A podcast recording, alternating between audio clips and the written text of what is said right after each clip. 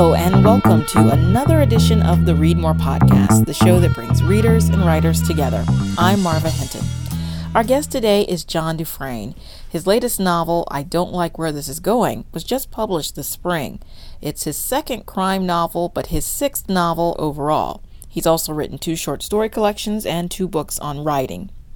Today we're in his office at Florida International University where he teaches in the creative writing department. You can find out how to win a free signed copy of John's I Don't Like Where This Is Going on our website, readmorepodcast.com. And if you like the show, please leave us a rating and a review on iTunes. John, thanks so much for having us today. Hey, thanks for coming here. I Don't Like Where This Is Going is full of really interesting characters. Your narrator, Wylie Coyote Melville, is a therapist turned investigator, and his friend, Bay Latique, is an illusionist who makes his money playing poker. They're in Las Vegas because they are running away from some trouble in Florida. While sitting in the Luxor Hotel, they see a woman fall from a ledge to her death, and that starts the whole adventure. The hotel downplays this incident and even acts like it never happened, so Wylie wants to get to the bottom of it and find out did she commit suicide or was she pushed? Now, this is your second Wylie Coyote novel. Right. What made you decide to start writing crime? Um, well, uh, the first time I tried it was when Les Standiford was editing a book called Miami Noir, and he asked me if I would write a, a story, a crime story, and I said, "All right, I'll give it a shot," and I did.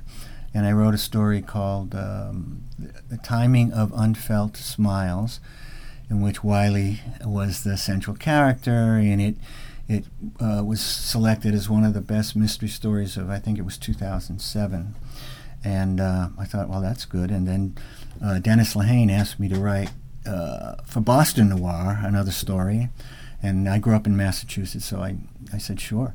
I did that, and that story was uh, Best American Mysteries of 2010 or whatever year it was.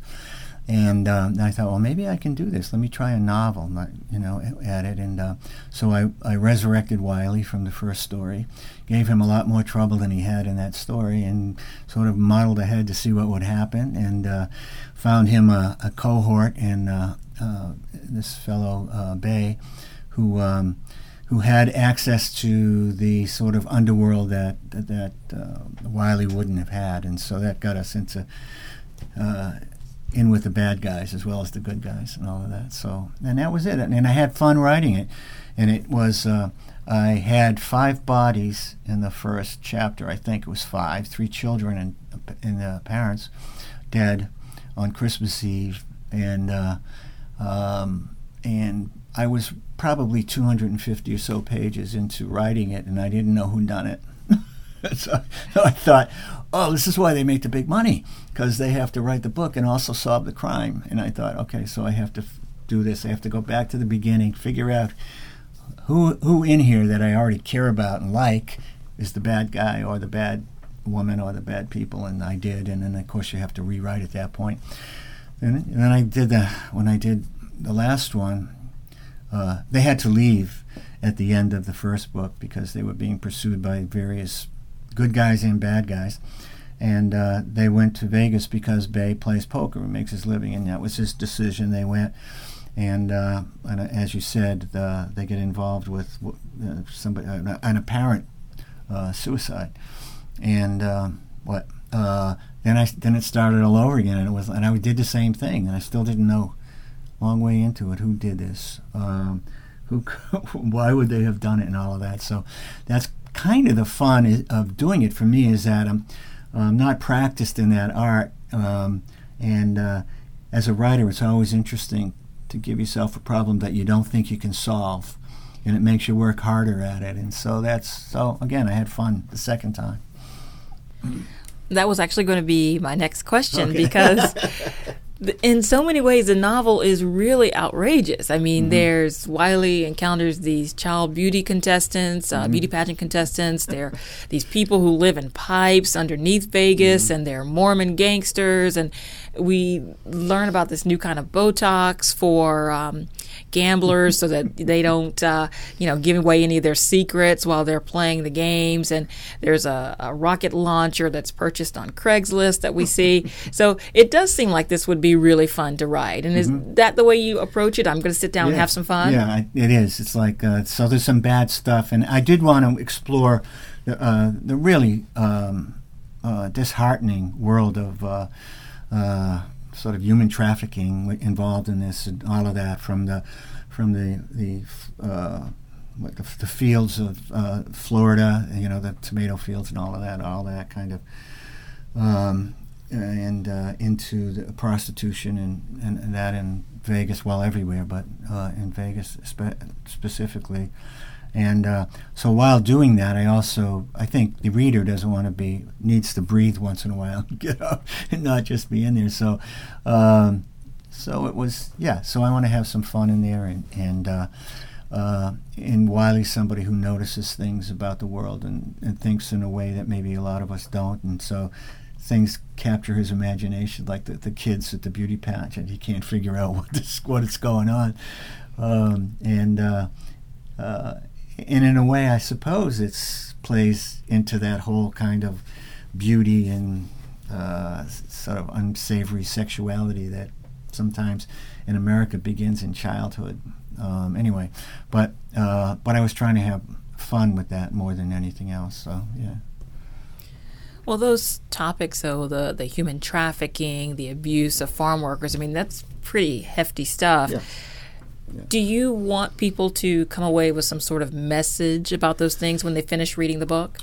Um, I don't know that I'm sending a message, but I want I wanted them to sort of I want just to take a look. At, you know, this is what's going on, and um, and uh, uh, at some point, I'm trying to think of. I think it's Wylie who's who's wakes up thinking about um, saying that. Um, when you see oppression around you, um, if you don't do anything about it, then you're kind of part of it, uh, and you're complicit in what's going on, and you can't ignore it and um, it, think that it's going to go away. And so it's, you know, we, we all, there's not a whole lot that any of us as individuals can probably do, but at least if we acknowledge it and we present it and we think about it, maybe some you know we can begin to make some changes. And, and i don't even want to i didn't go want to go that far like this is what you should do but it's like this is the world you're living in and don't close your eyes to it. Yeah well, throughout this novel, we just learned so much about all of the characters in really great detail. I mean, even the minor ones. And I know in reading it for me, there are sometimes you would tell us so much about a particular character. I was just convinced they were going to reappear or play a larger role in the novel, but that wasn't always the case. Right. So, why do you think it's so important to give the reader so much information about really these, you know, bit players in the story? Yeah.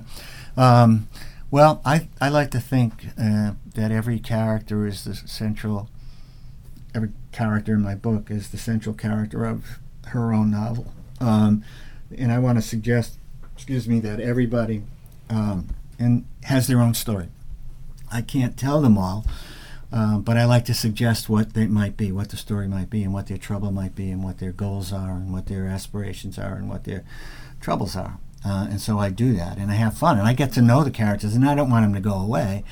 Um, and but some of them, you know, have to. You don't have enough time to tell everybody's story, and um, I think I know that. Um, maybe I do that uh, to a fault, almost. Maybe I ought to, uh, like, say, ah, well, there there were some people who didn't make it to the to, to the final manuscript draft, uh, but um, I when I'm writing it, I indulge all my characters and I find out as much as I can about them, and then sometimes uh, you know you're kind of like a, a, director when you're writing a book and uh, auditioning your characters, and some of them pass the audition and some of them don't. Um, and it's not you know so you have to cut them back or cut them out. Um, but uh, but I I just really interested in people, and so every time I get a character walk on, I, I want to know what what's going on with them. You know, we already touched on this a little bit, but in addition to uh, all these lighthearted moments in the novel, there is a lot more serious stuff going on too. I mean, we see lots of violence, and yeah. you know, some of that you really describe in great detail, and some of it we're sort of left to imagine.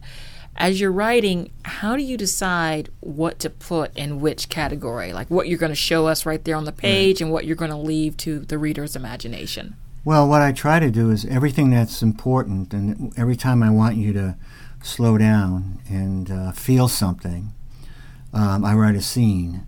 Um, if I think if so, if it's important, especially in to to uh, Wylie, if it's important to his struggle to find out what he needs to find out, then I'll write the scene. Um, sometimes things just occur. You know, uh, when it opened, I think um, there's a dog. A dog attacks some. Oh, a, a pack of dogs attacks a guy, I and I had read something about a dog attack. Had nothing to do with Las Vegas, but I thought, wow, that's scary. And then once those dogs were introduced, I thought, well, what else can I do with these dogs? And I found out right away when the the police officer who arrived says the wild dogs are all out here. And it was kind of, for me, a symbol of how out of control the culture is, and especially, you know, for me, I'm using Las Vegas as a, and I've been there a lot. Uh, I don't gamble at all, so I actually enjoy it probably more than other people.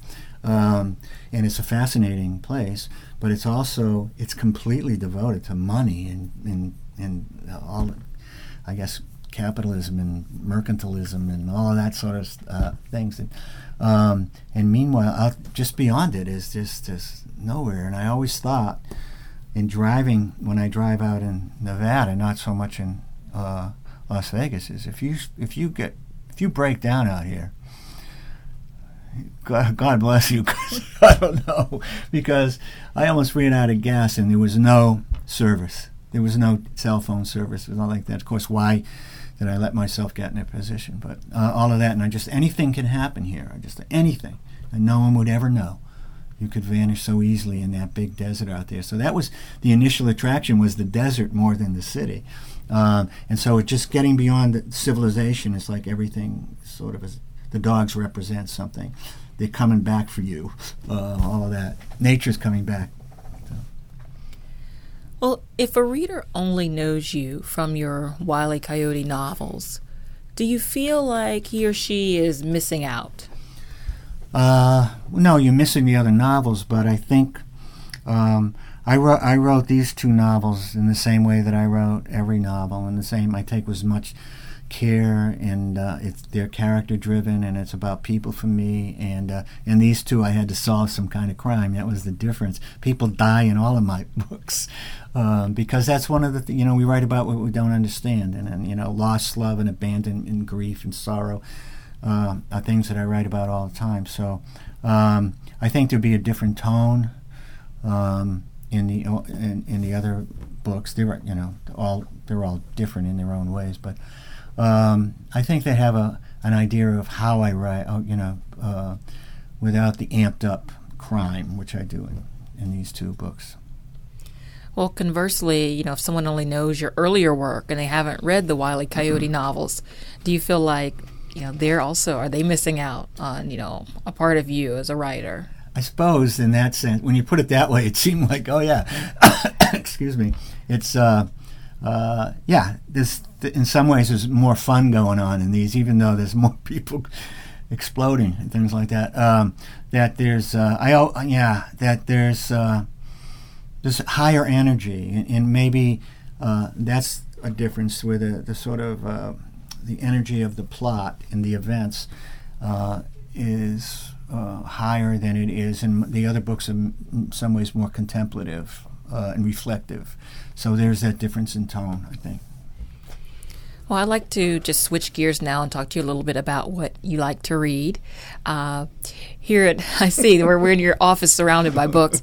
Um, read more. we always like to ask writers, you know, what was the the book that sort of did, did it for you, that changed things for you, you know, that, um, you know, the first thing you read that really sort of amazed you and made mm-hmm. you look at literature in a different way. Well, um, there are a few, and and um, I read.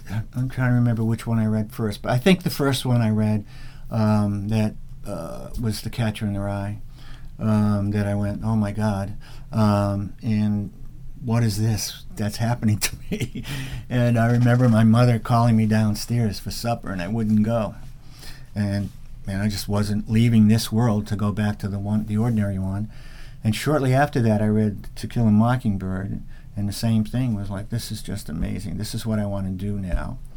So then that was in high school at some point. Um, and then when I got to college, the book that that really sort of slayed me in the spirit was uh, Faulkner's The Sound and the Fury. And when I read that, which I didn't understand much of the first time I read it, certainly the Benjy section I didn't, and then uh, went back. But the whole time I was reading it, I was just spellbound, and I said, "Well, this is yeah, this is it. So fiction is now my religion, and this is what I'm going to do." Uh, and then I started reading because I hadn't read much before that, and then I just I've been reading to catch up all my life, and and, uh, uh, and I know I never will. They keep publishing more books that I want to read, and I keep buying them, and all of that. So, uh, so those maybe those three books were the more most important ones. Although there was this other thing, um, there was a series of children's boys books. You know, the uh, Grosset and Dunlap who put out like the Nancy Drew series and all those. There was one called the Chip Hilton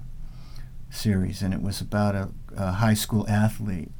Uh, it was, it was, they were written by Clair Bee, who was the uh, basketball coach at CCNY at the uh, you know, before that in the 40s or 50s or something. And he wrote these books, and I loved them. It was all about ninth inning, two down, three and two count, and you know, uh, uh we're going to win the game. All those kind, of, and that got me sort of excited about the, the drama, that there's drama and that there's a reason to read these books, and they were fun, and uh, it kind of eased me into. I found myself in those books, where the ones in school.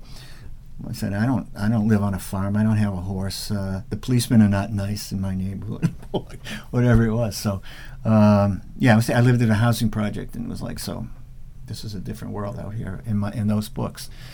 But playing baseball was something I loved, and so that was it. Well, how does it feel now to have? I mean, there are some critics who have compared your work to Faulkner's. I mean, do you just pinch yourself? Do you think, you know, excuse me, I don't know if you'd ever imagine that when you were a boy. No, and you can't take that too seriously. I mean, um, oh, I'm flattered, of course. If anybody says you, you you remind me of this one or that one, thank you, because you know, I was hoping that would happen because, you know, I imitated Faulkner to learn how to write, and then I imitated Hemingway to learn how to write, and then I went through people I liked. I tried to write like them to learn to find my own voice, and that's what I did. So yeah, um, I always think in reviews, you're not as good as they say you are, and you're not as bad as they say you are. But you know, so don't worry about them too much. It's just like one reader's response, not everybody's. Even though it says New York Times. It's really one person wrote that review. So you just, uh, yeah, don't get too carried away with it. Just go back to writing. So.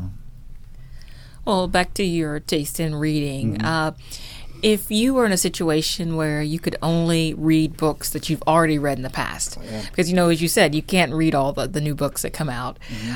Um, if you were limited, you could only read books you've read in the past. Uh, which, and you could only read three. Three books. Yes, you could read those books as much as you want, though, over and over again. Which three would you pick that you really like to just pour over and, and read again and again? Well, um, I would something like the collected works. I would do that. I'm going to cheat a little bit, right? The collected works of Alice Munro. Um, and I, I think there's only the selected works, so maybe it would have to be that. And the collected works of William Trevor.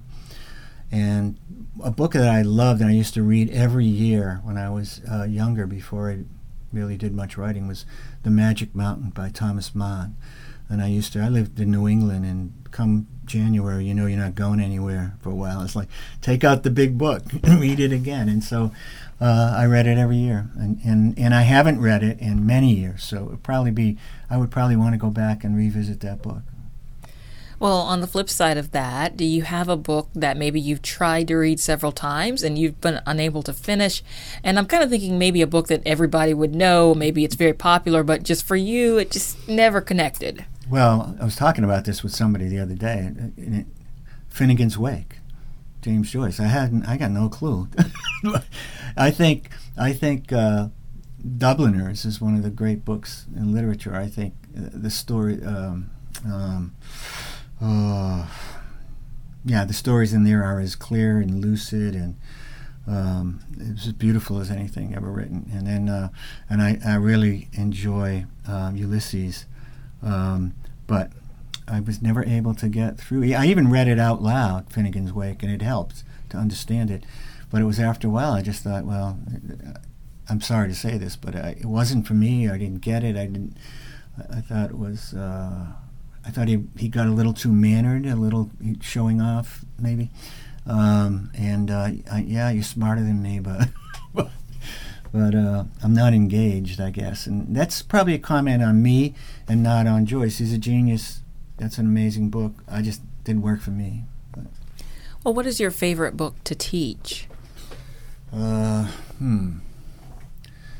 Uh, that's a good question because mostly I'm teaching writing, and you know, I would, what it is, I would say like it would be a collection or a selection of Chekhov stories. Um, who is, you know, he's the great master uh, of the story of short stories, um, and uh, I, I think you can learn as much from a Chekhov short story as you can a semester in, you know, in narrative techniques, or whatever. Um, yeah, paying attention. I mean, he's just. Um, I guess in the end, he's, he would be the writer who means more to me than anybody else. And so I like to. I'm going to be teaching, not this, in a couple of weeks, I'll be teaching a story called Misery by Chekhov to get be the first. It's this is a, a beginning level class um, in creative writing, so it's poetry, fiction, and all that. And and I'll start the fiction thing with Chekhov because he's so clear what he's doing.